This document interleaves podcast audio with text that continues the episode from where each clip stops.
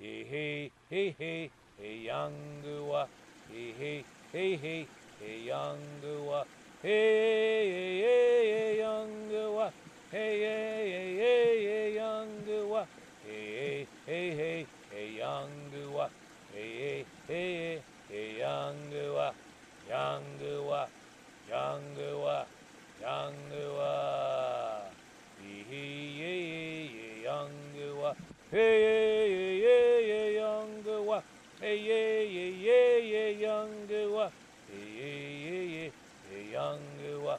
Hey hey hey yangua. Yangua. Yangua. Yangua. I want this Tim Talk, and welcome back, by the way, to my pond. And we just talked about curiosity, and my dog Colin is out being curious right now. So if he comes and blurs the camera, I apologize now. Um, I wanted to mention um, this little talk here will be about self observation. I learned many, many years ago in a school that I went to about the art and the importance of self observation.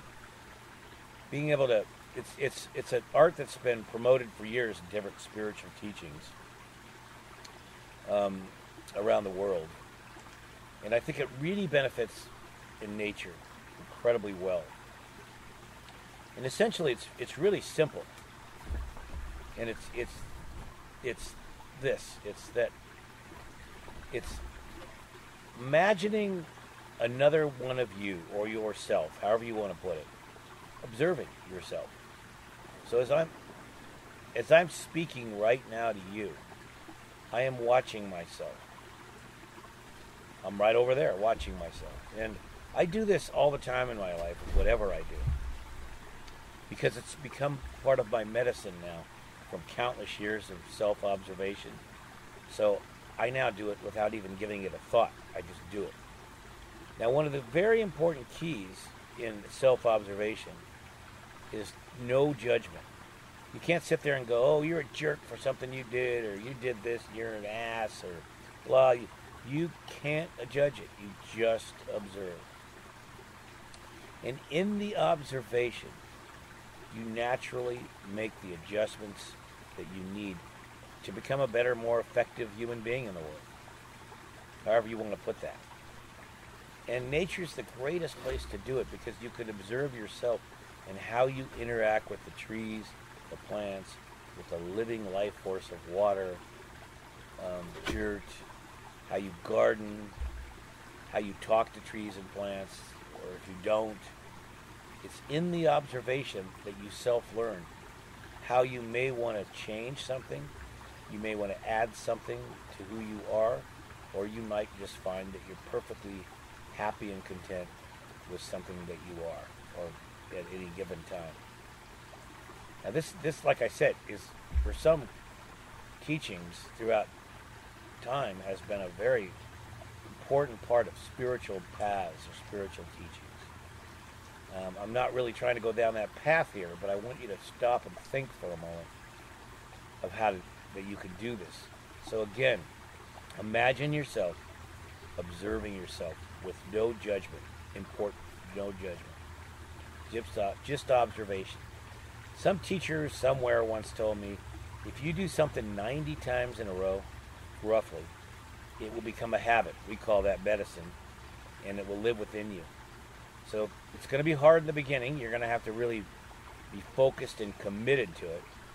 Another word I like to pull out because it's so important to the Earth caretaker path commitment to our planet. The word commitment, what does that mean?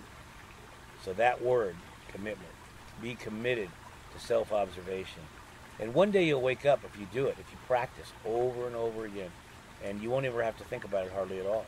You just will observe yourself. And one way it can really help you in your in your interpersonal relationships with nature, but also with human beings, is if you observe things that don't work for you or that do work for you, you'll make changes naturally. But no judgment.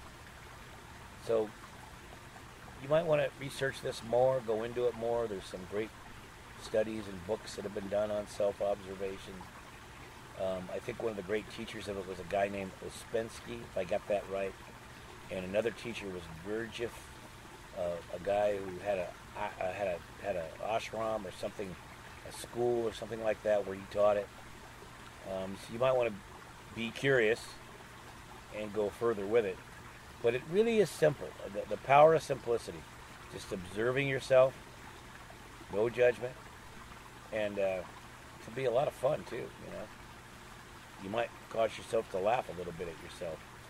And I've been told being able to laugh at yourself is one of the great gifts you can ever have. Humor, so important.